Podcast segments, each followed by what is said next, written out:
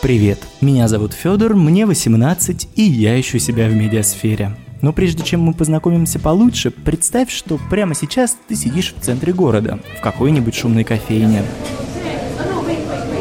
Ты становишься свидетелем случайного, но интересного диалога за соседним столиком. Так и в моем подкасте. Здесь я знакомлюсь с людьми из креативной индустрии. Они рассказывают мне о том, чем занимаются каждый день, с какими мыслями встают по утрам и что читают вечером. Словом, мы обсуждаем специфику их профессиональной жизни. Надеюсь, этот подслушанный разговор станет ценным для тебя. Садись за столик,